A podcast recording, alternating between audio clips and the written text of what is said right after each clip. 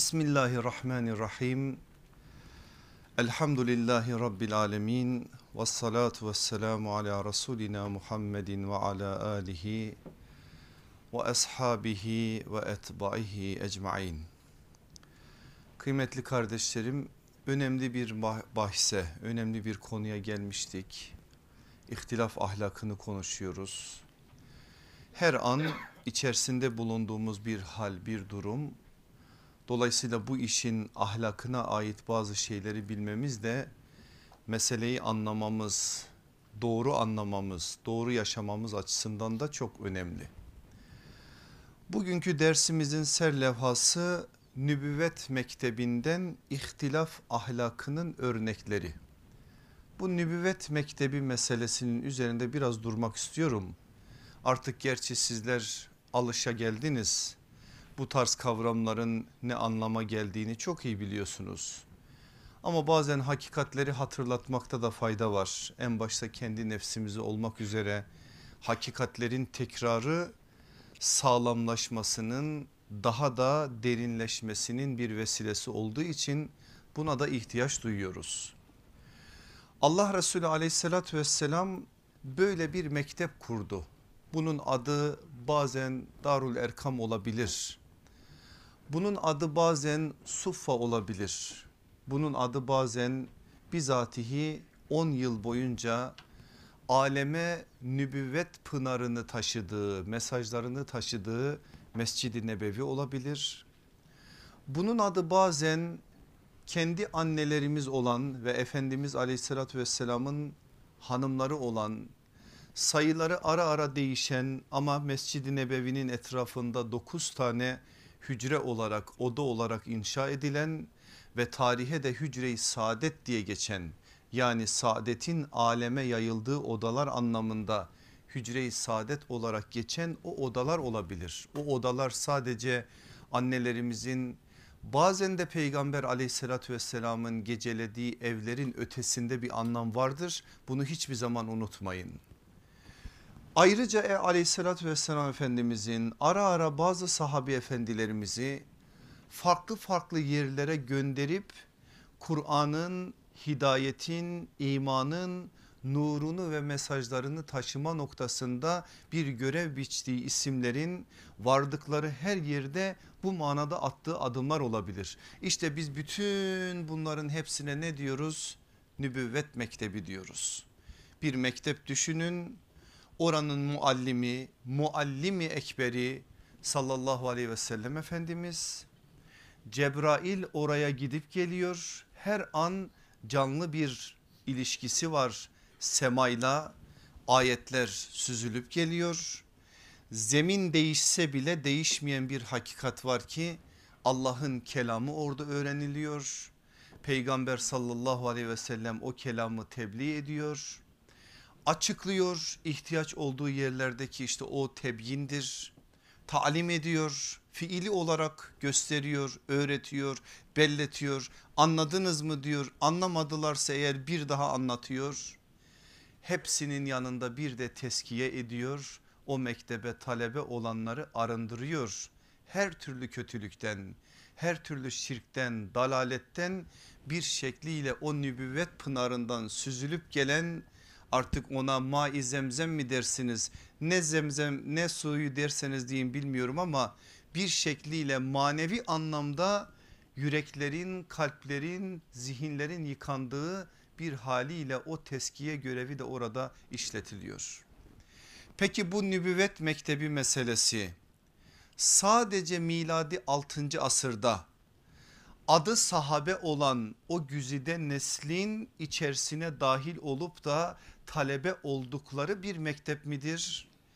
Yoksa o nübüvvet medresesi ya da mektebi o zaman kurulmuş ama bugüne kadar gelen yani 14 asırdır devam edip gelen artık hayat ne kadar devam edecek bilmiyoruz ama son güne kadar da devam edecek bir mektebin bir medresenin adımıdır. Elbette ki ikincisi Rabbim kabul buyurursa o mektebin muallimi ekberi de kabul buyurursa biz talebe olmaya adayız. Adaylığımızı ikrar etmek için zaten bu hakikatleri hatırlıyoruz. Orası bir mektep olarak başladı.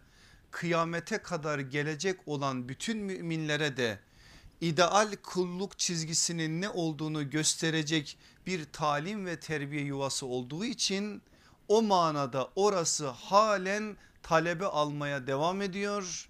Halen oradan ancak mezun olanlar yani oranın bir süresi var icazet veriyor orası da veriyor ama o icazet ya da bugünkü ifadesiyle diploma belli bir süreyle sınırlı değil.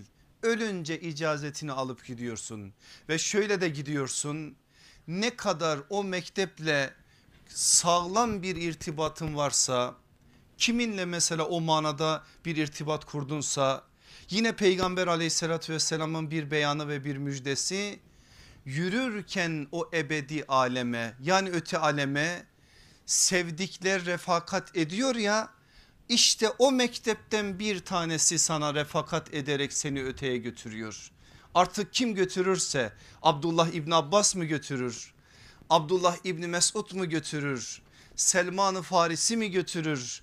Ebu Derda mı götürür? Ammar bin Yasir mi götürür? Hatice anamız mı götürür? Ayşe anamız mı götürür? Radıyallahu anhum ecmain bilmiyorum. Ya da çok iyi bir kamet ortaya koymuşsunuzdur. Öyle bir kamet ortaya koymuşsunuzdur ki Allah size refakatçi olarak Allah Resulü aleyhissalatü vesselam'ı göndermiştir. Onun eline el tutarak elinin üzerine el koyarak öte tarafa gidiyorsunuzdur. Olmaz mı? Gidenler var. Gidenlerin olduğunu okuyoruz biz. Bir tanesini size örnek olarak söyleyeyim. Selman-ı Farisi'nin son demleridir. Hanımına diyor ki şöyle bir elbisem vardı getir onu. Onu giymek istiyorum. Hatırlıyor musun falanca zaman bir koku sana emanet etmiştim. O kokuyu da istiyorum senden. Onu sürüneceğim çünkü gelecek çok aziz misafirler var. O kokuyu sürünüyor o elbiseyi giyiyor. Hanımına diyor ki kapıları açık bırak sen beni yalnız bırak. Yan odaya geç beni bu halde bırak. Hanımı anlatıyor buradan sonrasını. Bir ara hoş geldiniz diye bir ses duydum Selman-ı Farisi'den. Sonra sesler kesildi. İçeriye girdim ruhunu Rahman'a teslim etmişti. Artık kime hoş geldin dedi. Kiminle gitti bilmiyoruz. Ama bildiğimiz bir hakikat var ki o hakikati de bize tüm hakikatleri öğreten sallallahu aleyhi ve sellem Efendimiz öğretti. Kişi sevdiğiyle beraberdir hem burada hem yürürken hem orada o da ona nail olmuştur. Allah bizlerin de köklerini irtibatını sağlamlaştırsın. Birileri dertlerine dermanı başka yerlerde ararken bize sadece ve sadece nübüvvet eczanesinde dert aratsın. Çünkü derman orada oradaki dermanlar dururken başka kapıların dilencisi başka kapılar önünde zaman kaybedeni etmesin kılmasın bizleri inşallah. Aziz kardeşlerim ihtilaf ahlakının somut örneklerini bu derste göreceğiz. Yani aleyhissalatü vesselam efendimizin özellikle hayatında bu manadaki bazı örnekliklere beraberce misafir olacağız. Sahabenin aleyhissalatü vesselam efendimize ihtilaf ettiği bazı alanlar var. Bu alanların neler olduklarını gördüğümüz zaman meselenin aslında çok daha önemli olduğunu da buradan kavramış olacağız. Aslında böyle bir alana bizzat peygamberimiz sallallahu aleyhi ve sellemin sahabeyi teşvik ettiğini de göreceğiz ve hayran olacağız. Nasıl olur böyle bir şey diye bazen hayranlığımızı da gizlemeyeceğiz. Çünkü çok önemli örneklikler var bu alanda. Belki yüzlerce örneği beraberce okuma imkanımız olabilirdi bu konuda ama ben bir miktarını sadece sizlerle paylaşacağım. Buradaki bu örneklikler üzerinden de nübüvvet mektebinin ihtilaf ahlakı meselesinde bize söylediklerini görmüş olacağız ona ait yani o işin bidayeti sayılsın dibacesi sayılsın diye hepinizin bildiği bir örneği size bir hatırlatayım. Efendimiz aleyhissalatü vesselamın hayatının son demleri Muaz İbni Cebel'i Yeben'e kadı olarak gönderiyor. Yolculuğu başladığı zaman Hazreti Muaz'ın o alimlerin imamı olan o büyük insanın Peygamber sallallahu aleyhi ve sellem onu yolcu ediyor. Epey bir miktar beraberce yürüyorlar Medine'nin dışına kadar. Orada bazı duygulu anlar da yaşanıyor. Allah Resulü aleyhissalatü vesselam ey Muaz diyor. Belki dönünce bu seneden sonra beni göremeyebilirsin. Belki sen dönüp geldiğin zaman benimle değil de kabrimle mescidimle karşılaşırsın. Bu sözleri duyunca Hazreti Muaz sarsılıyor. Gözyaşları zaten hazırdır. O duygulu an onu gerektirecek o anda ağlama noktasına geldiği anda Allah Resulü aleyhissalatü vesselam daha önemli bir noktaya dikkatlerini çekiyor Hazreti Muaz'ın. Bırak diyor onları ben sana bir şey söyleyeyim. Sen şimdi çok farklı olaylarla karşılaşacağın bir zemine bir coğrafyaya gidiyorsun. Orada bazı hadiselerle karşılaştığın zaman Allah'ın kitabına ait bazı meseleler bazı sorularla karşılaştığın zaman insanlar davalarını sana getirdikleri zaman neyle hükmedeceksin? Muaz İbni Cebel nübüvvet mektebinde yetişmiş biri cevap hazırdır Allah'ın kitabı ile. Efendimiz ne soracak ikinci soru? Ya Allah'ın kitabında bulamazsan demek ki bazı meselelere Allah'ın kitabında karşılık yokmuş. Haşa bu Allah'ın kitabında bir acziyet bir nakısa değildir. Bu bir hakikattir. Kim ne derse desin konuşan peygamber sallallahu aleyhi ve sellem'dir ve işin temelini bize gösteriyor. Olması gerekeni söylüyor. Peki Allah'ın kitabında bulamazsan Resulünün sünnetiyle. Peki orada da bulamazsan ben iştihad ederim ya Resulallah. O kadar memnun oluyor ki Allah Resulü aleyhissalatü vesselam ne diyor? Allah'ın Resulünü Resulü ile memnun eden Allah'a hamdolsun. Muaz İbni Cebel'in konumu neymiş? Resulullah'ın Resulüymüş.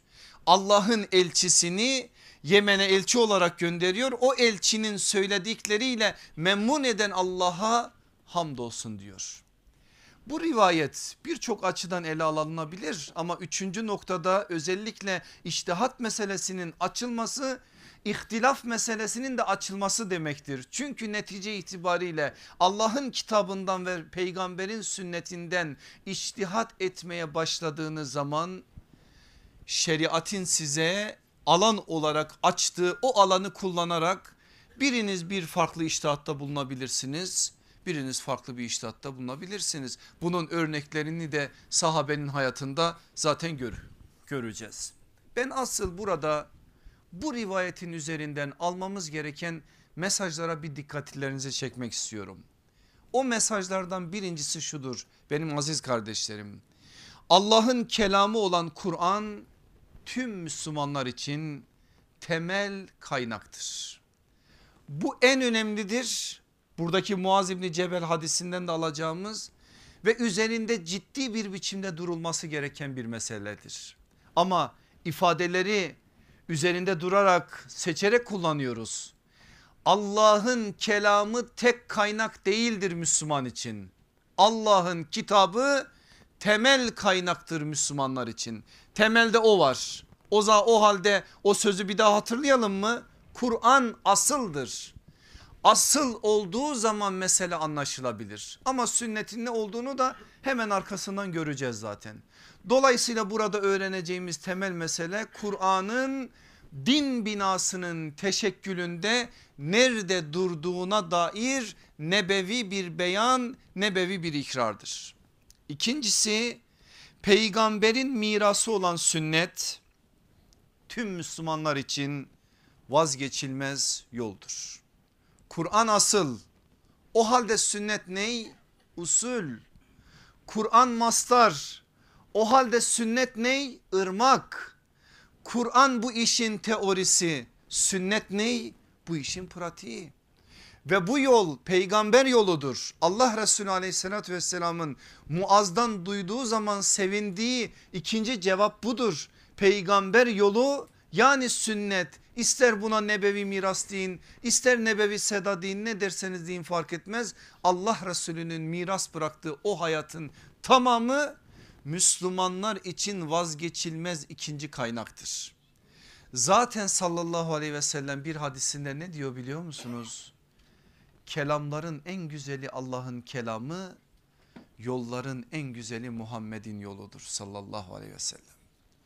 Peki onun yolu nasıl bir yoldur? Yine kendisi söylesin mi bize? Ben size gecesi gündüz kadar aydınlık bir yol bıraktım. Söz o kadar harika bir söz ki gecesi gündüz kadar aydınlık bir yol. Eğer sen o yolun değer ve kıymetini anlarsan karanlık, kıvrımlı, farklı şu bu demezsin. O yol peygamber yoludur ve gecesi gündüz kadar aydınlıktır. Aydınlık bir yolda nasıl yürürse bir insan sünneti Resulullah'ta da öyle yürür. Çünkü o yolda hiçbir sıkıntı yoktur eğer sen onu sıkıntılı hale getirmezsen. İşte Muaz İbni Cebel'in verdiği cevaptan aldığımız ikinci cevapta budur. Üçüncüsü iştihat ancak Allah'ın kitabını ve Resulünün sünnetini iyice bilenlerin yapacağı bir iştir. Kapalı mı iştahat kapısı? Yok ardına kadar açık ama girecek şöyle yüreği olan yiğitler bekliyor. Biliyorsan Muaz İbni Cebel gibi Allah'ın kitabını ve peygamberin sünnetini buyur sen müştehitsin ve iştihat edebilirsin. Sana o kapıyı hiç kimse kapatmadı 14 asırda kapanmadı. İçtihat kapısı sonuna kadar açık şartları var. O şartları yerine getiren bir insan Allah'ın kitabına peygamberin sünnetine yaslanarak iştihat edebilir. Kendi reyini bu manada ortaya koyabilir. Delillerini de ortaya koyar. İşin ehlince tartışılır, konuşulur, müzakere edilir. Bu manada söylenen söylenir. Dolayısıyla biz Muaz İbni Cebel'in bize rivayet ettiği bu hadiseden bu hadisten üçüncü olarak bu mesajı da alıyoruz. Dördüncüsü Kur'an'a ve sünnete dayanmayan her türlü iştihat batıldır reddedilmelidir. Bakın zeminde ne olmalı? Allah'ın kitabı. Sonra ne olmalı? Resulullah'ın sünneti. Benim aklıma uymuyor. Benim mantığım bir türlü bunu almıyor. Bunu demek iştihat değil kusura bakmayın. Biz dinden bahsediyoruz. Dinden bahsettiğimiz bir yerde Allah'ın kitabına göre olur, peygamberin sünnetine göre olur. Ve onları en iyi anlayan sahabe dediğimiz o güzel neslin ortaya koyduğu pratik örneklik üzerine olur. E benim aklım almıyor deyip de ben aklım almayan bazı meseleleri şimdi kalkıp tartışmaya açarsam buradaki temel esaslara aykırı davranmış olurum. Bakın burada parantez içerisinde bir şey söyleyeyim. Muhakkak siz de öylesiniz. Ben biliyorum çünkü sizden gelen bazı sorular olduğu için faraza bir şey değil. Bildiğim bir şey söyleyeceğim. Bazı meseleleri şu anda anlamakta zorlanıyorsunuz. Diyelim ki İslam'ın cariyelik meselesinde ortaya koyduğu şeyleri anlamakta zorlanıyorsunuz. Bazen ya konuşmaktan korkuyorsunuz ya da içinizden bazı cesurlar silip atıyor başka şeyler söylüyor. O manada başka şeyler ortaya koyarak bu konuda biraz daha serbest atış serbest yere konuşuyor. Hanımlar erkeklere dört tane hanıma kadar evlilik noktasındaki verilmiş olan müsaade konusunda aynı şeydeler. Hassas iki tane mesele şimdi aklıma geldi onları söylüyorum. Ve biz bugün mesela bazı meseleleri anlamaya çalışırken 21. asırda İstanbul'da doğumumuzdan bugüne kadar seküler bir anlayışla yetişen bir zihin sabahtan akşama kadar medyadan televizyondan şuradan buradan zihnimize baskı oluşturulan dünyalık bazı telkinler çerçevesinde bu meseleleri anlamaya çalışıyoruz. Ama benim aziz kardeşlerim insanlığın filmi devam ediyor. Film bitmedi ki biz o filmin bilmem kaçıncı bölümündeyiz. Ben asır olarak söylesem 21. asrındayız. 22. asırda insanlık nereye varacak kim bilir bunu? 22. asrın insanların bu meseleleri bizden daha iyi anlamayacağına dair kimin garantisi var? Biz bugün 19. asırda yaşayan Müslümanların bazı meseleleri anlamalarından daha fazla bazı meseleleri anlıyoruz. E şimdi kalkıp biz kendimizi insanlığın nihai noktası olarak görsek bazı cahillerin yaptığı gibi sanki kendisi işin en nihai noktasıymış gibi orada görse ve oradan meselelere baksa doğru anlayabilir mi? Dolayısıyla burada bana göre yok. Onun için söyledi zaten sallallahu aleyhi ve sellem Efendimiz benim getirdiklerime hevalarını tabi kılmayan kamil manada iman etmiş olamaz dedi. Bakın dikkat buyurun ne olur söze. Benim getirdiklerime hayatını dilini değil bunları söylemiyor. Bunlar zaten olur Müslüman adam bunları yapan adamdır. Ama müminin tarifini veriyor. Nedir o tarif? Ne duyarsa duysun Allah ve Resulünden sadakallah ve sadaka Resulullah. Allah doğru söyledi Resulü doğru söyledi diyebilecek bir iman istiyor. Ve hevalar içten gelen o duygular akla yatmayacak seni zorlayacak aman bu çağda da olur mu? diyecek bu çağın meselesi bu değil. diyecek. Böyle için bir kaynar kazan gibi kaynayacak. Ama buna rağmen sen bastıra bastıra bastıra hevalarını peygamberin getirdiklerine bir yönüyle teslim edeceksin. Ve onu yaptığın zaman işte mümin mührünü yiyeceksin. Burada iştihat meselesi için söylenen en önemli hususlardan bir tanesi de bu. Beşincisi Muaz İbni Cebel radıyallahu anh'ın o hadisinin üzerinden buradan da bize çok önemli bir mesaj var. Her Müslüman bulunduğu konumun bir gereği olarak kifayet miktarı ilmi elde etmelidir. Bir daha söylüyorum her Müslüman bulunduğu konumun bir gereği olarak kifayet miktarı ilmi elde etmelidir. Burada anahtar kelime kifayettir. Bu da önemli. Herkesin ilimden nasibi aynı olmaz. Herkes hoca olacak diye bir şart da yok. Herkes alim olacak böyle bir şey yok. İslam tarihinin hiçbir döneminde olmadı. Bir tane çıkar Ebu Hanife bir zamanlarda bir tane çıkar İmam Şafii. Biz de uğraşırız uğraşırız uğraşırız bir sürü insanla bir tane çıkar içlerinden. Bu işin yolu bu yöntemi bu. Onun için orada bir tane çıkması zarar ettiğin anlamına gelmez. Ama işin yasası bu bunu bil. Ancak burada çok önemli bir şey var. Allah her birimizi hayatın içerisinde farklı konumlarda istihdam ediyor. Şu anda da öyleyiz. Bakın burada kaç tane insanız her birimizin uğraştığı alanlar farklı, ilgi alanlarımız farklı, hayatın içerisinde konumlarımız farklı. İşçi olanımız var, tüccar olanımız var, işveren olanımız var, ev hanımı olan var yukarıda kardeşlerimiz içerisinde öğretmen olanlar var imam olanlar var şu var bu var öğrenci var talebe var ilahiyatçı var her çeşit insan var.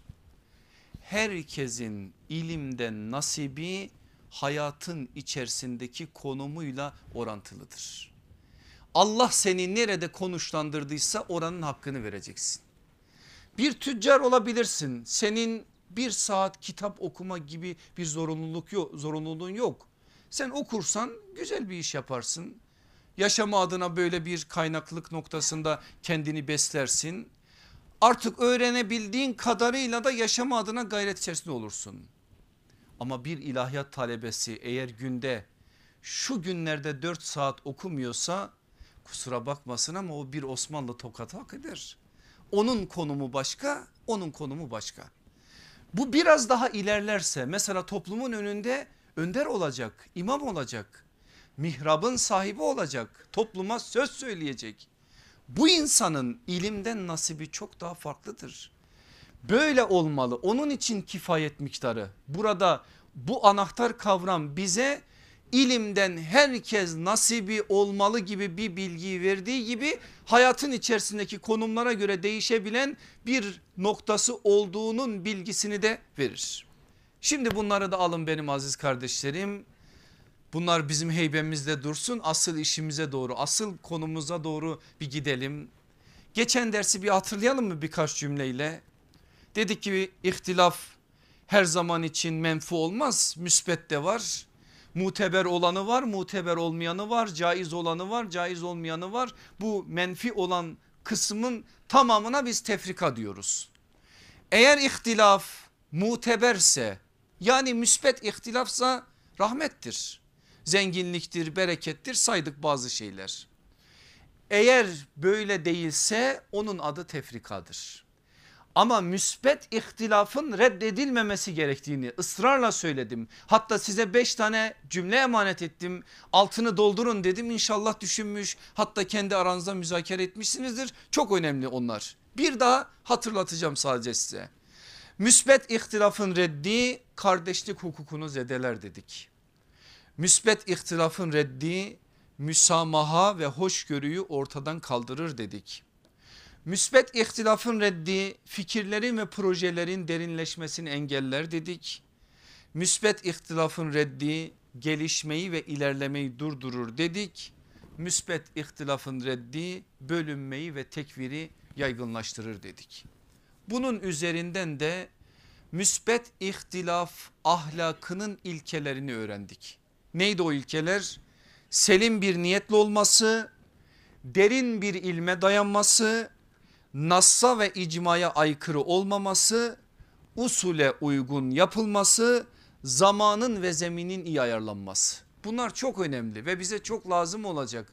Mesela önemli özellikle bir dahaki derste sahabenin birbirleriyle ihtilafı meselesini konuştuğumuz zaman bu ahlaki ilkeler hep hatırımızda olmalı ki orada ortaya çıkmış olan bazı şeyleri anlayabilelim. Şimdi de yine biz Efendimiz'e yapılan ihtilafı gördüğümüz zaman da bu ilkeler hatırımızda olmalı.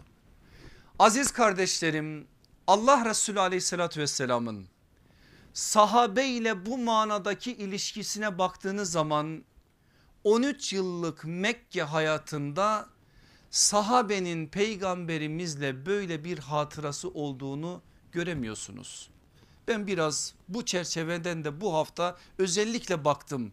Bir şey çıkarabilir miyiz Mekke döneminde?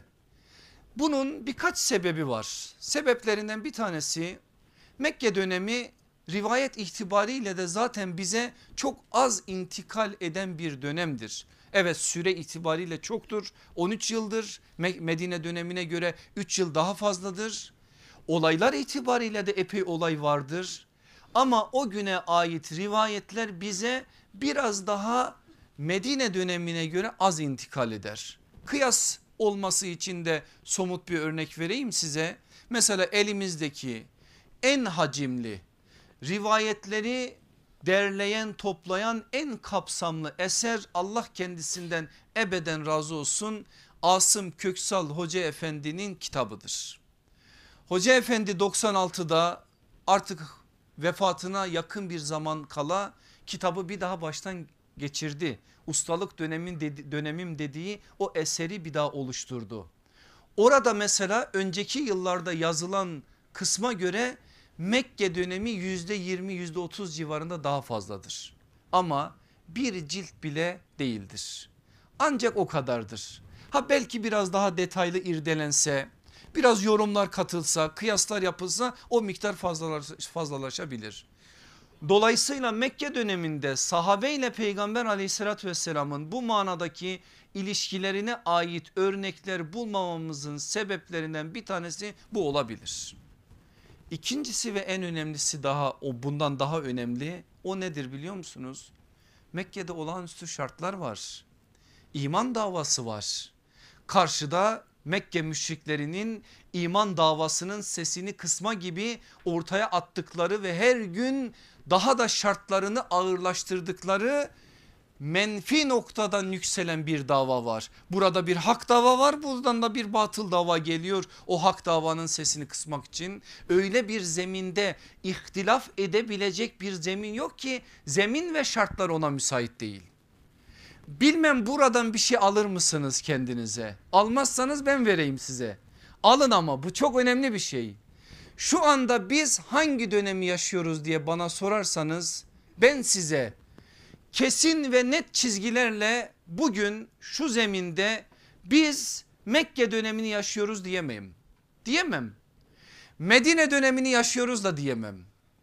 Allah Resulü'nün hayatı bu iki dönemden müteşekkil değil biliyorsunuz. Mesela peygamberimizin hayatında bir de Habeşistan var. Kendisi gitmese bile orada yaşam adına hayat adına bir örneklik noktasında sahabenin üzerine bize intikal ettirdiği bir hayat var. Orayı da örnek olarak verebiliriz. Habeşistan dönemi de diyemeyim. Peki peygamberimiz daha Yesrib'e gitmeden Musab İbni Ümeyr'i davetçi olarak Yesrib'e bakın Medine demiyoruz. Daha Medine olmadığı bir dönem ki o dönem önemli. Bir yıl öncesi de var. Esat İbni Zürare'nin tebliğ adına başlattığı o mücadele. Onları kıyasladığınız zaman biz şu anda Yesrib dönemini yaşıyoruz da diyemem. Peki ne dersin hocam diye sorduğunuz zaman bana? Vallahi gün gün değişiyor. Ben ne diyeyim yani siyeri az bir şey bilen birisi olarak söylüyorum. Gün gün değişiyor. Bazen öyle günler yaşıyor ki ümmet Mekke dönemi. Bazen öyle günler yaşıyoruz Medine dönemi. Bazen öyle şartlara geliyoruz ki o an içinde bulunduğumuz şartlar Habeşistan. Habeşistan'da bir avuç Müslüman Hristiyanların hakim olduğu bir yerde imanlarını muhafaza etme adına bir gayret içerisinde.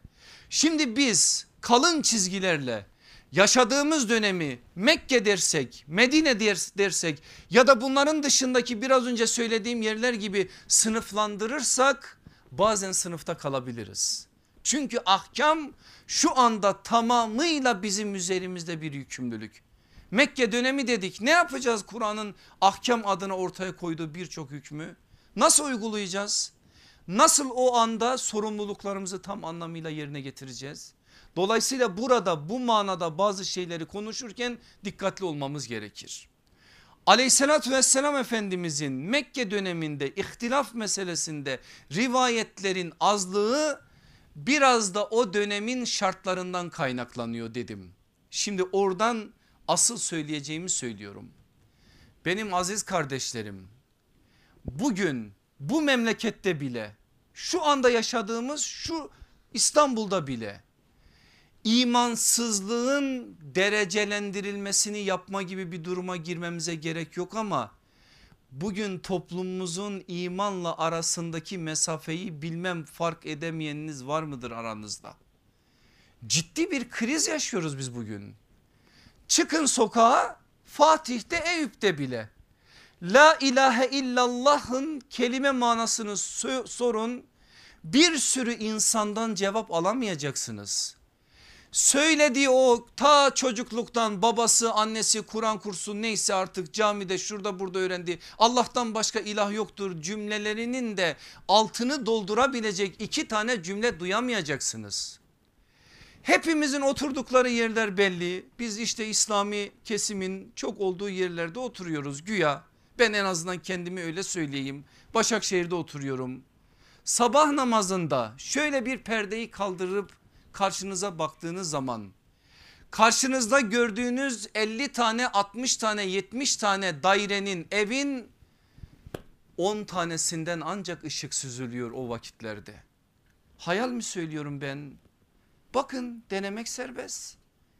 Böyle bir haldeyiz. Şu anda toplumumuzda namazsızlığın geldiği noktanın sınırı yok yani. Bu konuda çok daha acı şeyler söylenebilir ama ben çok da fazla moralinizi bozmak istemiyorum.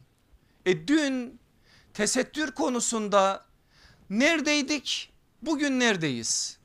Dün yasak olduğu zaman tesettür, yasak olduğu dönemlerde hanımlarımızın, kızlarımızın, çocuklarımızın, kız kardeşlerimizin o giyimlerini, kuşamlarını şöyle bir zihinlerinizde hatırlayın. Şu anda serbest her tarafta tesettür konusunda bir problem yok. Geldiğimiz noktaya bir bakın. O gün tesettür bugün aksesuar. O günkü tesettür farz olan tesettür bugün tarz olan tesettür. Bunları da kıyasladığımız zaman halimizi görürsünüz. Peki benim aziz kardeşlerim ben bu cümleleri çok uzatabilirim size ama gerek yok uzatmaya. Böyle bir haldeyken haldeysek biz neyin ihtilafından bahsediyoruz Allah aşkına? Neyi ihtilaf edeceğiz? Neyi konuşacağız biz? Neleri öne alacağız? Neleri arkaya bırakacağız? Neler bizi uykusuz bırakacak? Neler bizi huzursuz edecek? Bunların konuşulması gerekmiyor mu Allah aşkına? Bizim bugün öncelikli meselelerimiz bu. Bu kadar imansızlığın yaygınlaştığı ve her geçen gün arttığı bir yerde televizyonlarda cariyelik meselesini konuşmak ne olur beni affedin en basitinden inanın ki vicdansızlıktır. Ya ümmetin kadınları cariye alınıyor sen neden bahsediyorsun? Ümmetin namusu paymal ediliyor her gün. Sen o hukuku bugün sanki Müslümanlar hakimmiş gibi konuşup tartışmanın bana ne faydası var? Ben yarın çocuklarımın nereye gideceğinden endişeliyim. Çocuklarım benim elimden sabun gibi kayıp gidiyor. Yarın namazsızlık konusunda ben o manada bir imtihanla karşı karşıya kaldığım zaman 50 bin tane meseleyi ben tartışmış olsam bana ne faydası var Allah aşkına? Bugün öncelikli meselelerimizin ne olması gerektiği konusunda bunları bizim tartışmamız konuşmamız lazım. Hasbel kader bir noktada duruyoruz. İşte insanlar da bir şey zannediyor bizi biz bazen meseleler gelip soruyorlar. Öyle kardeşlerimizden öyle etrafımızdan yakınlarımızdan uzaktaki adamın benden ne işi var? Yakınlarımızdan öyle meseleler duyuyorum ki onlar gittikten sonra vallahi odada dakikalarca ağlıyorum. Annesi örtülü, babası namaz, namazlı niyazlı, İslami çalışmalar içerisinde 20-25 yaşında gelmiş evlendirmiş o evlilik içerisinde yaşadıkları sorunlar daha 2 ay 3 ay geçmeden öyle meseleler ki bir müminin vicdanını zedeleyecek düzeyde. Bunları yaşıyoruz biz. E bunları yaşadığımız bir zeminde kalkıp da biz ehem mühim listemizi tam anlamıyla tesis etmesek öncelikli meselelerimizi doğru dürüst öne almasak ve bu manada asli meselelerimizi ihmal edersek yarın Allah'a vereceğimiz hesap olmaz.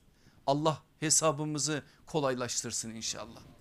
Şimdi gelin Medine dönemine. Medine dönemine geldiğiniz zaman İslam devlet olmuş.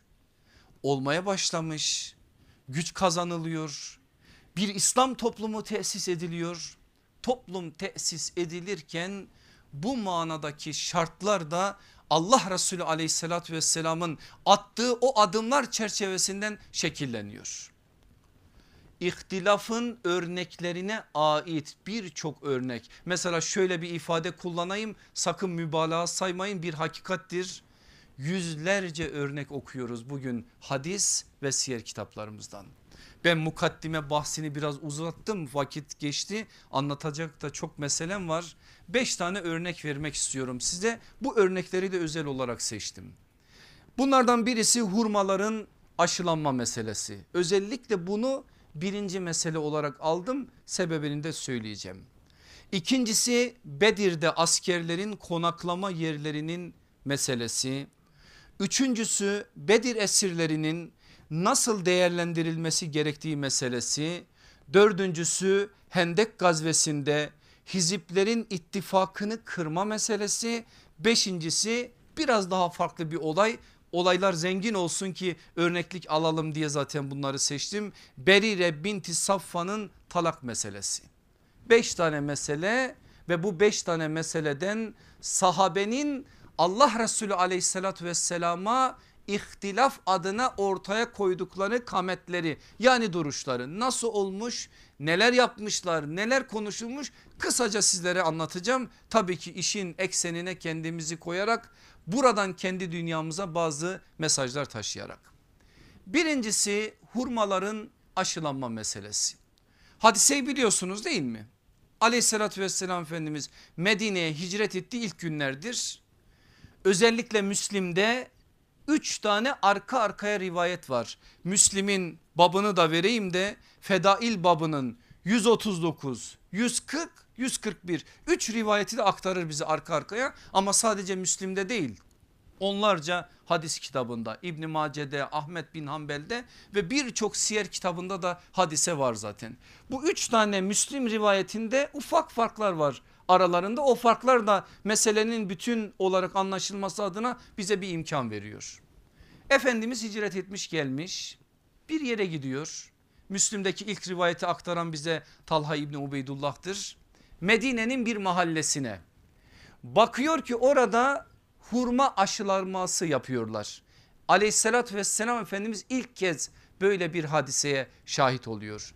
Daha sonra hurma ile alakalı birçok beyanı olacaktır peygamberimizin. Aşılama da çok acayiptir hurma aşılaması. Şöyle bir internetten girin var orada bilgiler bu manada görsel bazı şeyler de. Çok böyle insanın içi- içini acıtacak düzeydedir o aşılama. Çünkü farklıdır. Hurma ağacının yapısı insana çok benzer. Erkekten alacak çok affedersiniz yüzünüze gül suyu meniyi onu dişi hurmaya bir şekliyle dölleyecek ki bu manadaki mahsul daha bereketli olsun. Onun içinde böyle bir işlem yapılıyor ve peygamber sallallahu aleyhi ve sellem ilk kez şahit oluyor. Ne yapıyorsunuz diyorlar. Ya Resulallah verimi arttırmak için aşılama yapıyoruz diyorlar. Ben zannedersem bunu yapmasanız da mahsul iyi olur diyor Efendimiz. Bunu anında o gün o muhataplar kendilerine verilmiş bir emir olarak algılıyorlar. Bakın sahabenin buradaki tutumu da bizim için önemli ve o anda o mahalle sakinleri aşılamayı bırakıyor. Başka mahallelerde böyle bir sıkıntı yok. Bu özel bir yer içindir. Aşılamayı bırakıyor ama Efendimiz aleyhissalatü vesselam bırakın böyle yapmayın bu manada kesin belirleyici bir cümle kullanmıyor. Ben zannedersem diyor böyle bir görüşünü reyini ortaya koyuyor. Hurmanın mahsul sırası geldiği zaman o mahallede mahsul yok. Aşılama olmadığı için verimsiz olmuş. Bu sefer bu şikayet Allah Resulü aleyhissalatü vesselamın yanına geldiği zaman Efendimiz aleyhissalatü vesselam diyor ki bu onlara bir fayda temin ediyorsa bunu yapsınlar. Ben sadece kanaatimi zannımı ifade ettim. Beni bu zannımdan dolayı muha, muahaze etmeyin. Ancak size Allah adına konuştuğumda onu alın tutun. Zira ben asla Allah adına yalan söylemem ona yalan isnat etmem diyor sallallahu aleyhi ve sellem Efendimiz. Bakın rivayetin özellikle Müslim'in Fedail babının 139 numaralı rivayeti bu şekilde. Ama diğer arkasından gelen rivayetlerde bir iki fark var onları da söyleyelim ondan sonra değerlendirelim. Aleyhissalatü vesselam Efendimiz geliyor o manzarayı görüyor onlara biraz önce o söylediğim sözü söylüyor. Sonra durum ona intikal ettiği zaman Efendimiz şunu söylüyor. Ben bir beşerim dininizle alakalı size bir şey bildirdiğimde onu alınız. Ancak kendi görüşümle size bir şey emrettiğim zaman ben de sizin gibi bir beşerim diyor sallallahu aleyhi ve sellem. Üçüncü rivayet buna yakındır bir cümle orada ziyade o da şudur. Din işlerin değil dünya işleri meselesini ayırıyor. Dünya işlerini siz benden daha iyi bilirsiniz diyerek Efendimiz onların bu manada daha fazla bilgiye vakıf olduğunu söylüyor. Peki burada birilerine böyle ellerini ovuşturacak sanki çok büyük farklı yerlere çekebilecekleri e, deliller verebilecek bir şey çıkar mı? E nasıl anlarsanız öyle çıkabilir ama biz nasıl anlayacağımızı biraz sonra söyleyeceğiz. Burada özellikle üzerinde durmamız gereken birkaç husus var benim aziz kardeşlerim o da şu. Allah Resulü aleyhissalatü vesselam işin bidayetinde Yesrib'e geldiği ilk günler bakın Medine olma yoluna girdiği ilk günlerden bahsediyoruz. Münafıklar şöyle gözlerini açmışlar Allah Resulü aleyhissalatü vesselamdan bir yanlış bir kusur bekliyorlar. Bir şey olsun da oradan bir şeyler çıkaralım. Böyle bir zeminde sallallahu aleyhi ve sellem kendi kanaatine ait bir şeyi söylüyor. Sonra bu kanaatine ait o sözünü geri alıyor. Bunun münafıklar için ne kadar büyük malzeme olduğunu siz düşünün. Ama Efendimiz aleyhissalatü vesselam bize başka şeyler öğretecek. İnanın biraz sonra size anlatacağım. Dört tane ihtilaf meselesi eğer bu ilk meselede sahabeye güven adına peygamber aleyhissalatü vesselamdan bir şey intikal etmeseydi asla sahabe hiçbir zaman bu manada peygamberimize ihtilaf edecek bir özgüveni kendilerinde bulamazlardı. Somut bir örnek verelim mi? Mesela gelseniz bana bir soru sorsanız ben de sizi terslesem. Bir görüş söyleseniz ben de size biraz sert bir karşılık versem ikinci kez gelmeye cesaret eder misiniz? Gidiyoruz mesela bazen birilerinin yanına bakıyorsun ki adam of öyle bir halde ki affedersiniz burnundan kıl aldırmıyor. Öyle adamlarla konuşma kolay mı? Peygamber sallallahu aleyhi ve sellem işin bidayetinde o alanı açıyor sahabeye ve böyle bir hadise üzerinden açıyor. Onun için Medine'nin ilk aylarında olması bu hadisenin bizim için önemli ve attığı adımla sallallahu aleyhi ve sellem Efendimiz sahabe ile kendi arasında çok rahat bir iletişim olabilmesinin zeminini oluşturuyor. Özellikle bu rivayetten alacağımız birinci mesaj budur. İkincisi de şu Efendimiz aleyhissalatü vesselam ben her şeyi en iyi bilirim demiyor. Bakın olay kendisine gelir gelmez hemen Efendimiz düzeltiyor. İhtisasa ve ehliyete önem veriyor. Çok şey söyler mi bu mesaj bize? İhtisasa ve liyakata, ehliyete hürmet meselesi. Sünnet istiyor musunuz hayatınızda diriltmek? Alın size bir sünnet. Her meseleyi herkes bilemez. Bilmesi mümkün değil. Ama kim kendi meselesinin hakkını veriyorsa ona hürmet göstermek, ihtisasa bu manada değer vermek, ehliyeti ve liyakati öncellemek Allah Resulü aleyhissalatü vesselamın bize öğrettiği bir hakikattir. Üçüncüsü biraz önce ya, münafıklarla alakalı bir şey söyledim ya aleyhissalatü vesselam Efendimiz söylediği bir sözü savunma durumuna girmiyor. İşin aslı ne ise sonucu ne olursa olsun onu söylemekten de çekinmiyor. Bu da önemli bir şey söyler mi bize? Söyler. Dördüncüsü bir mesele hakkında farklı görüşü olanın söylemesi, hakkı savunması, karşıdakini ikna etmesinin yolu böylelikle açılmış oluyor. Bakın aleyhissalatü vesselam Efendimiz bir kapı açtı ve dedi ki ben de bir beşerim. Buradan sahabe ne anladı biraz sonra göreceğiz. Ya Resulallah yaptığın bu iş Allah'ın emriyle ortaya çıkan bir iş mi yoksa senin şahsi kanaatin mi? Eğer Allah'ın emri ise başımızın üstünde yeri var. Ama eğer senin kanaatinse ki o alan muhakkak dünyevi bir işle alakalıdır ve ihtisas isteyen bir iştir ki göreceğiz şimdi. Bizim o konuda başka bir görüşümüz var. Peki peygamberimize başka bir görüşümüz var dedikleri zaman siz kim oluyorsunuz? Benim karşımda mı konuşacaksınız? Ben Allah'ın peygamberiyim şöyleyim böyleyim deyip onlara kapıları mı kapatıyor? Yoksa yaşları ne olursa olsun toplum içerisindeki durumları ne olursa olsun onları dinleyip onların dediklerini mi yapıyor? Şimdi onu göreceğiz. Bu hurma aşılaması meselesindeki değerlendirmeyi alın en sonunda bunu da içine alacak bir genel değerlendirme yapacağım ki o bu meselenin anlaşılması için bize daha fazla bir fayda sağlayacak. Şimdi benim aziz kardeşlerim bildiğiniz bir örneğe götüreyim ikinci örnek olarak. Bedir'de askerlerin konaklama yerlerinin meselesi. Neydi mesele? Efendimiz aleyhissalatü vesselam 313 kişiyle Medine'den 160 kilometre uzaklıktaki Bedre doğru geliyor. Bedir su kuyularıyla meşhur bir yer. Onun üzerinde kuyu var orada. Ve Efendimiz aleyhissalatü vesselam asker yorulduğu için sahabe günlerdir yolda olduğu için ilk kuyunun başında konaklama kararı alıyor ve oraya konaklayın diye sahabeye emrediyor. Sahabe yüklerini indiriyor konaklama adına bir hazırlık içerisine giriyorlar. Sallallahu aleyhi ve sellem Efendimiz o günler kaç yaşında? 55 yaşında.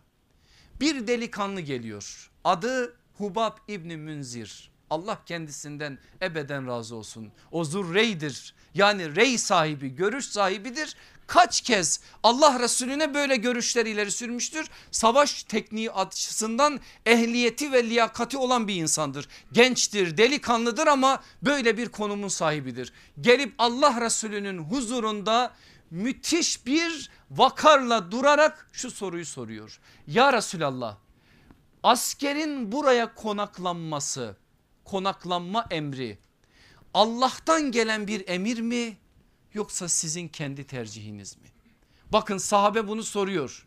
Peki buradan parantez içerisinde bir şey daha çıkarabiliyor muyuz sahabenin bu soruların üzerinden? Yani Resulullah'a Kur'an dışında da Allah'tan bir şeyler geliyor muymuş? E geliyormuş bak sahabe onu söylüyor.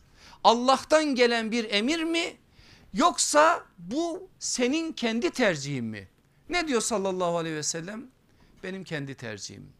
Ya Resulallah eğer kendi tercihinse benim buna söyleyecek bir sözüm var. Efendimiz dinliyor morali bozulmuyor. Haşa şimdi tasvir edeceğim birilerini ama peygamberimizle kıyaslanmasın diye söylememek, söylemek istemiyorum ama anlayın diye diyeyim. Renkten renge girmiyor, bozulmuyor, köpürmüyor, kafasından böyle dumanlar çıkmıyor. Sen nasıl benim insanların içerisinde bana bunu söylersin demiyor. Müthiş bir rahatlıkla Allah Resulü aleyhissalatü vesselam yaşça da kendinden küçük olan o sahabi efendimizi dinlemeye başlıyor. Ya Resulallah diyor Bedir'de kuyular fazla. Biz eğer kuyuları düşmana taraf bırakırsak onlar sayıca bizden fazla savaş uzayıp gidecek. Biz gidelim kuyuları arkamıza alacak bir biçimde orduyu konuşlandıralım. Bütün kuyular bizim arkamızda kalsın. Bütün su kuyularını da kapatalım. Bir tane bize kalsın. Bir havuz oluşturalım. Asker oradan sağlasın içme sularını. Böylelikle düşmanı susuzluk noktasında bir noktaya getirelim ki savaş uzamadan bizim lehimize neticelensin. Görüyor musunuz görüşü? Allah Resulü aleyhissalatü vesselama ihtilaf ederken görüşünü ortaya koyarken ortadaki bu manadaki hassasiyetini görüyor musunuz? Ne dedik ihtilaf ahlakını söylerken derin bir ilme dayanacak selim bir niyet olacak. Var mı ikisi de Hubab İbni Münzir'de? O biçim. Allah Resulü aleyhissalatü vesselam da bunu bildiği için kalkın diyor. Görüş Hubab İbni Münzir'in görüşüdür. Bütün kuyuları arkaya alıyor bir tek kuyu kalıyor Müslümanların yanında ve ordu öylece konuşlanıyor. Bir de bakıyorlar ki Allah rahmet etmiş. E böyle olursa istişarede bereket var ya Allah da rahmet edecek. Hiç onu hesap etmemişler. Güneş Müslümanların arkasında müşriklerin gözüne çarpıyor böyle güneş. Gözüne çarptıkları için o gün güneş gözlüğü de yok. Ne yapacaklar? Sıkıntı çekiyorlar ve onu fark ediyor Müslümanlar. Ama bir şey daha var. Nedir? Rüzgar Müslümanların önünden esiyor. Bu anda bir sahabe efendimiz geliyor. Bakın çok önemli şeyler bunlar. Belki tarihten bir hadise okuyoruz ama işte halimizi okuyoruz. Bir şekilde geliyor bir sahabi adını bilmiyoruz. Belki de Hubab İbni Münzir'dir onu da bilmiyoruz.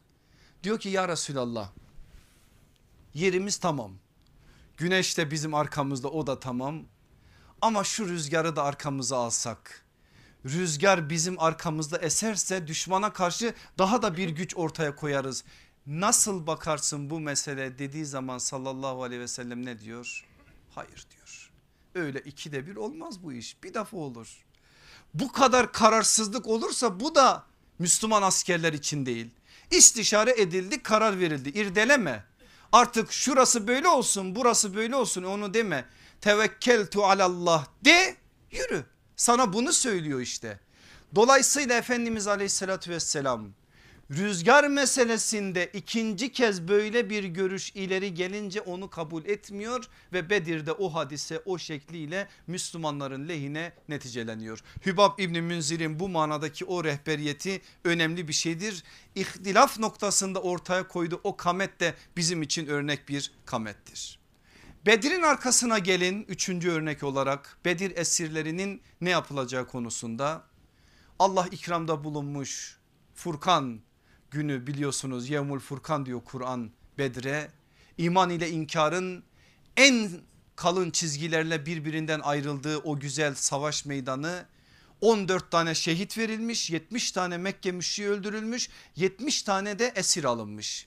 Kur'an'da daha esirlerin ne yapılacağına dair ahkama ait bir ayet, ayet nazil olmamış Kur'an'da.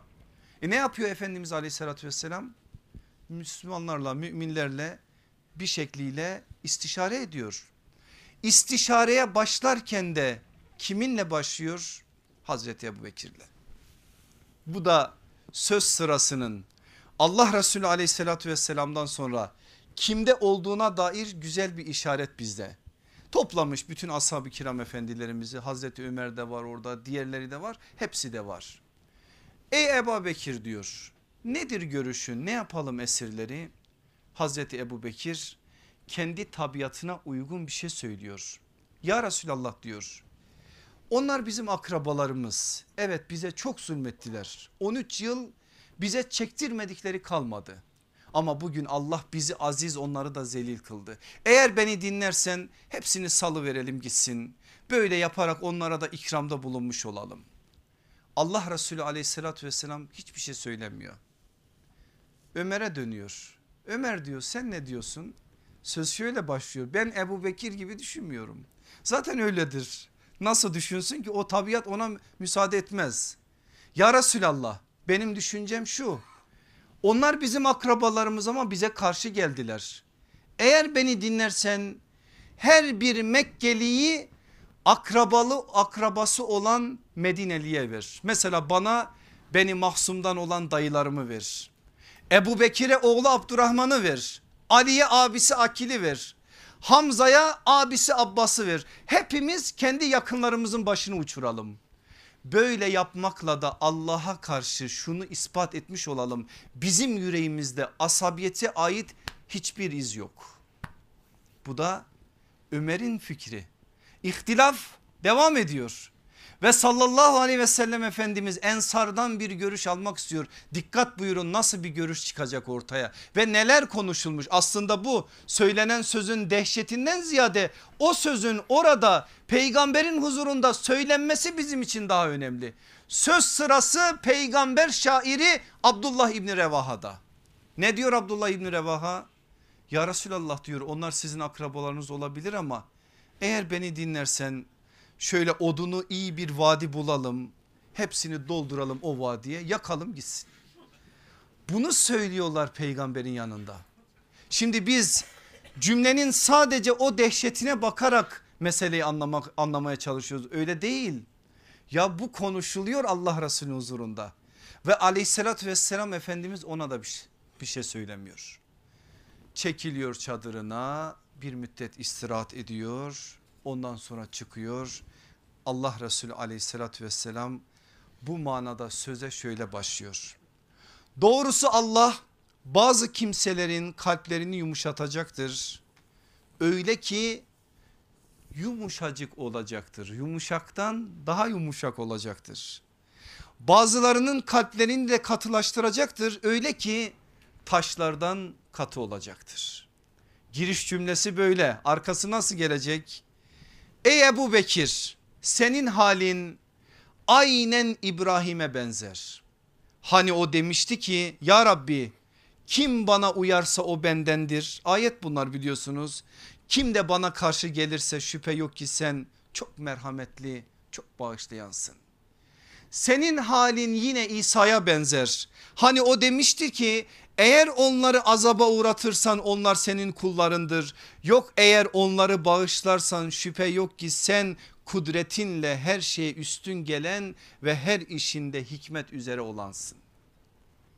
Daha Efendimiz kendi görüşünü söylememiş. Dönüyor Ömer'e. Ey Ömer diyor senin halin de Nuh'a benzer.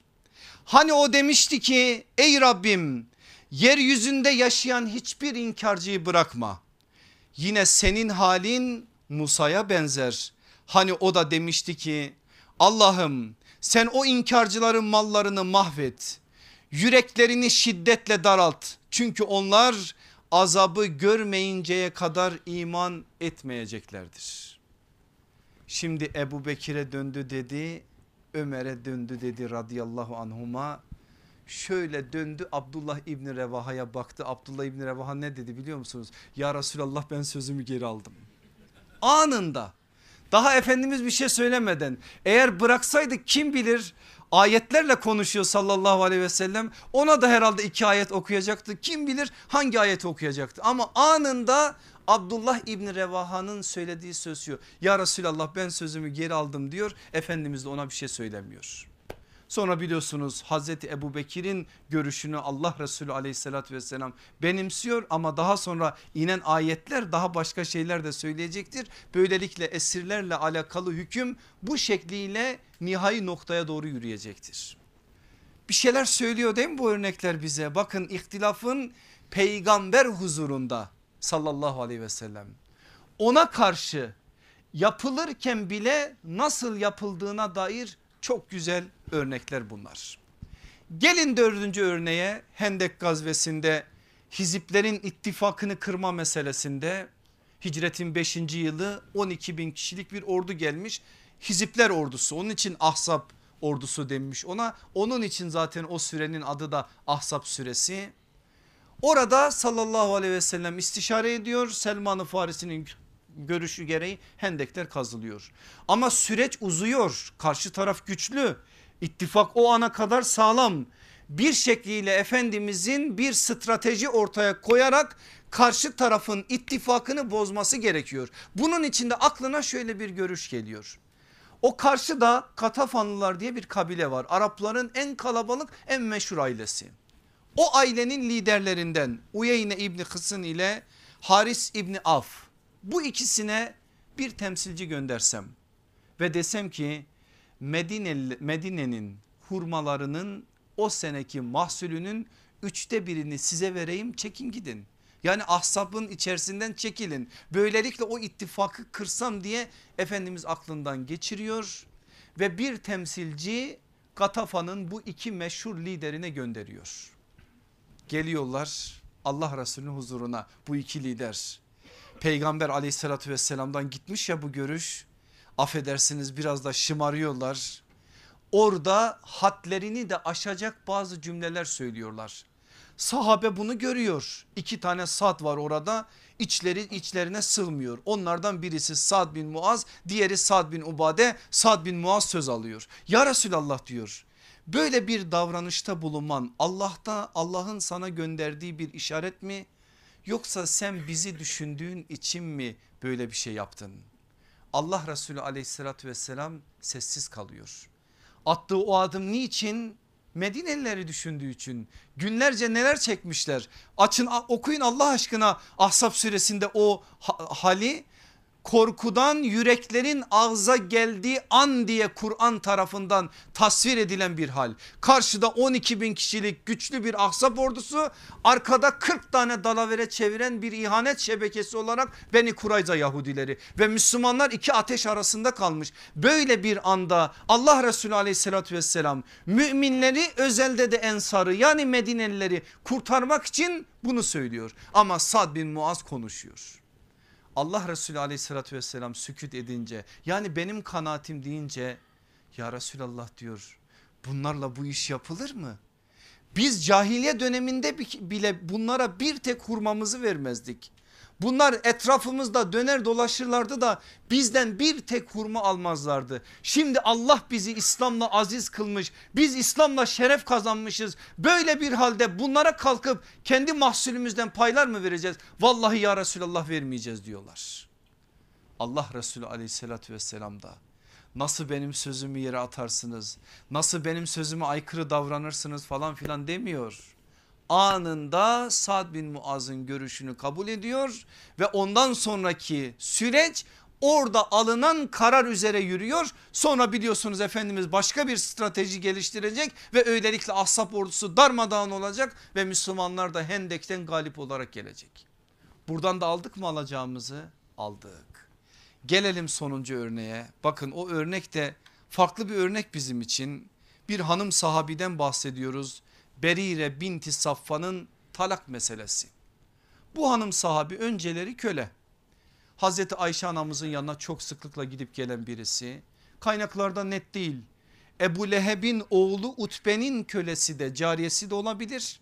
Ensardan birinin de olabilir ama Ayşe anamızla aralarında çok güzel bir muhabbet var. Ve o günlerde daha azatlığını almadığı günlerde de Mughis isimli yine kendisi de köle olan bir başka sahabi efendimizle evli. Günler geçiyor Berire validemiz bir şekliyle azatlığını yani hürriyetini alıyor. Hürriyetini alır almaz İslam hukukunda kendine verilen hakkında haktan da haberdar oluyor. O hak nedir? Artık hürriyetini aldığı için o evliliği sürdürmek zorunda değil. İsterse o evliliği tek taraflı olarak feshedebilir. Ve o tek taraflı olarak feshedip Mugis'ten boşanmak istiyor. Ama Mugis Berire anamıza validemize aşık ayrılmak istemiyor. Nasıl bir tablo aktarılıyor biliyor musunuz kaynaklarımızda? Berire Medine sokaklarında yürüyor. Mughis arkasında ağlıya ağlıya beni boşama benden ayrılma diye gözyaşı döküyor. Berire ise hiç oralı değil. Allah Resulü aleyhissalatü vesselam da bu manzarayı seyrediyor. Yanında da amcası Hazreti Abbas var. Diyor ki Allah'ın işine gerçekten insan hayret eder. Hele Berire'nin Mughis'e yaptığına bak. Mughis'in Berire'ye yaptığına bak. Biri ona sevgisini ortaya koyuyor. Ötekisi ise onun sevgisine karşılık vermiyor. Allah Resulü aleyhissalatü vesselam da bu işe böyle bir hayretle bakmış oluyor. Bir müddet sonra Mughis peygamberimizin yanına geliyor. Ne için? Ya Resulallah aracı ol da beni boşamaktan vazgeçsin Berire diyor. Efendimiz tamam diyor. Çağırıyor Berire'yi. Berire diyor bak Muhit seni böyle seviyor. Böyle sana karşı ilgisi var alakası var. Beni dinlersen eğer sana kocandan ayrılmamayı tavsiye ederim. Cevap şöyle geliyor Berire'den. Ya Resulallah bu bir emir mi yoksa Mughis sana söylediği için aracım olmak istiyorsun? Emir değil diyor sadece sizin aranızda aracı olmak istiyorum. Eğer sadece böyleyse ya Resulallah ben Muğis'le evlenmek istemiyorum. Bakın ortada böyle bir şey var. Allah Resulü aleyhissalatü vesselam bile olsa taraflardan biri zorla bir evlilik meselesinde kimseyi zorlamıyor. Bilmem babalar anneler şunlar bunlar alır mı buradan bazı şeyler ama böyle bir hakikat var. Ve orada Berire annemiz bir hanım sahabi olarak daha dün cariye bugün hürriyetine kavuşmuş bir kadın olarak peygamber huzurunda bu sözü söyleyebiliyor. Bu da bizim için önemli bir şey mi? Vallahi çok önemli. Ve Allah Resulü aleyhissalatü vesselam zorlamıyor. Berire validemiz o boşanma hadisesini gerçekleştiriyor. Sonraki hayatı başka bir biçimde şekillenmiş oluyor. Şimdi benim aziz kardeşlerim bütün bu rivayetler başta hurma aşılama meselesi sonunda bu arada da söylediğim o sözler. Sahabenin peygamber sallallahu aleyhi ve selleme fikir beyan etme noktasındaki o özgüvenleri bu konudaki rahatlıkları. Şöyle bir noktaya götürmeli mi bizi? E sahabe bunu yapmış hocam sen öyle diyorsun da şimdi biz de açalım mesela bir hadis kitabını okuyalım. Diyelim ki bu Allah'ın bir emri mi? Peygamber aleyhissalatü vesselamın kendi görüşü mü? Allah'ın emri ise boynumuz kıldan ince tamam teslim olduk. Ama peygamberin emri ise eğer peygamberin sözü ise bizim de söyleyecek bir sözümüz var. Bunu demeye götürür mü bizi? Eğer meseleye tersten bakarsan bunu çıkarabilirsin. Ancak meseleye düz bakarsan yani nübüvvet mektebinin talebesi olarak bakarsan şöyle bir hakikat görürsün. Vahyin indiği dönem vahyin canlı tanıklarının Kur'an terbiyesiyle şekillendikleri ve geliştikleri bir dönemdir. Altını kırmızı kalemle çizerek bir cümle söylüyorum. Allah Celle Celaluhu bazen hakkı sahabenin diliyle söyletmiştir. Nokta. Anladınız mı anlamadınız mı bilmem ama çok büyük bir söz söylediğim kanaatindeyim. Bazen sahabenin diliyle hakikati söyletmiştir. Sünnet nedir diye bana sorduğunuz zaman ben ara ara cevaplar veriyorum ya, size. Onlardan bir cevap da şuydu hatırlarsınız. Sünnet Kur'an'dan önce bazen Kur'anca konuşmaktır. Sünnet Kur'an'dan önce bazen Kur'anca konuşmaktır. Ayet yok ortada. Ama Allah Resulü aleyhissalatü vesselam bir şey söylüyor. O söylediği şey Kur'an'a ayet oluyor. Şimdi biz muvaffakatı Ömer diye bir bahis okuyoruz bugün hadis kitaplarımızda. Ne demek? Hazreti Ömer'in ayetlere muvaffak ettiği yani ayetlerle orantılı düştüğü bazı sözleri iştahatları. Hazreti Ömer bir şey söylüyor daha ahkama ait hiçbir şey yok ortada. Arkasından ayetler nazil oluyor Hazreti Ömer'in söylediğini tasdikliyor ve bunlar hüküm olarak Kur'an'a giriyor. Var mı bizim böyle bir imkanımız? Yani biz yanlış yaptığımız zaman bizi düzeltecek Kur'an ayetleri iniyor mu? Cebrail gidip geliyor mu? Bize bu konuda bir şeyler var mı? Varsa sen de aynısını yapabilirsin. Ama biz bu imkandan bu hem imkan hem ciddi bir sorumluluk. Bu sorumluluktan mahrum olduğumuz için sahabenin bu tavrını cımbızla çekerek bunu yapamayız. Allah Resulü aleyhissalatü vesselam bunu bir beşer olarak mı söyledi bir peygamber olarak mı söyledi? Bu bizim boyumuzu aşacak bir şeydir. Onun için ulema ne yapıyor? Ulema bunu yapıyor işte. Ben niye sizi ikide bir müştehit ulemanın kapısına doğru sevk ediyorum? Çünkü başka yolumuz yok. Bunu yapmışlar yıllar yılı. Açın bakın bir ilmihal kitabını bir fıkıh kitabını. Efale mükellefin diye arka arkaya göreceksiniz. Bütün Resulullah sallallahu aleyhi ve sellem'den ve Kur'an'dan intikal eden her şey bu manada aynı hükmü, aynı şiddeti, aynı önemi içerisinde barındırır mı? Barındırmaz.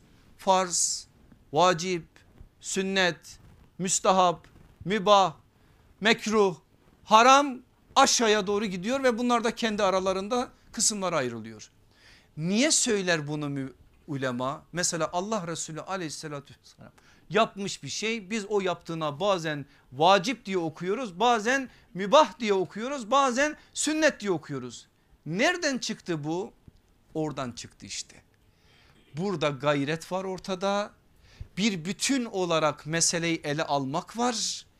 Resulullah sallallahu aleyhi ve sellem bunu nübüvvet ve risalet vazifesi olarak yapmışsa o manada hüküm farklıdır. Allah bu manada açıkça kati bir şey söylemişse hüküm farklıdır. Resulullah sallallahu aleyhi ve sellem teşriyet vazifesini yaparken söylediği bir şey varsa hüküm farklıdır. Emir kipiyle gelmemiştir tavsiye olarak yap, gelmiştir hüküm farklıdır. Resulullah ne tavsiye etmiştir ne emretmiştir sadece bazen kendisi yapmıştır hüküm farklıdır. Bilmem derdimi anlatabildim mi size? Anlatamadımsa Allah sizi affetsin. Anladıysanız Allah sizi de affetsin. Hepimiz o affa mazhar olalım inşallah. Cenab-ı Hak bu hakikatler çerçevesinde hayatlarını tanzim edenlerden eylesin. Muazzez bir ahlakın sahibi olan muhteşem bir ahlakın sahibi olan Allah Resulü aleyhissalatü vesselamın o ayak izlerinden sahabenin ayak izlerinden bizleri ayırmasın. Onlara karşı olan sevgimiz hürmetimiz her geçen gün daha da artsın ki neticesi inşallah selamet ve hayır olsun. Velhamdülillahi Rabbil Alemin. El Fatiha.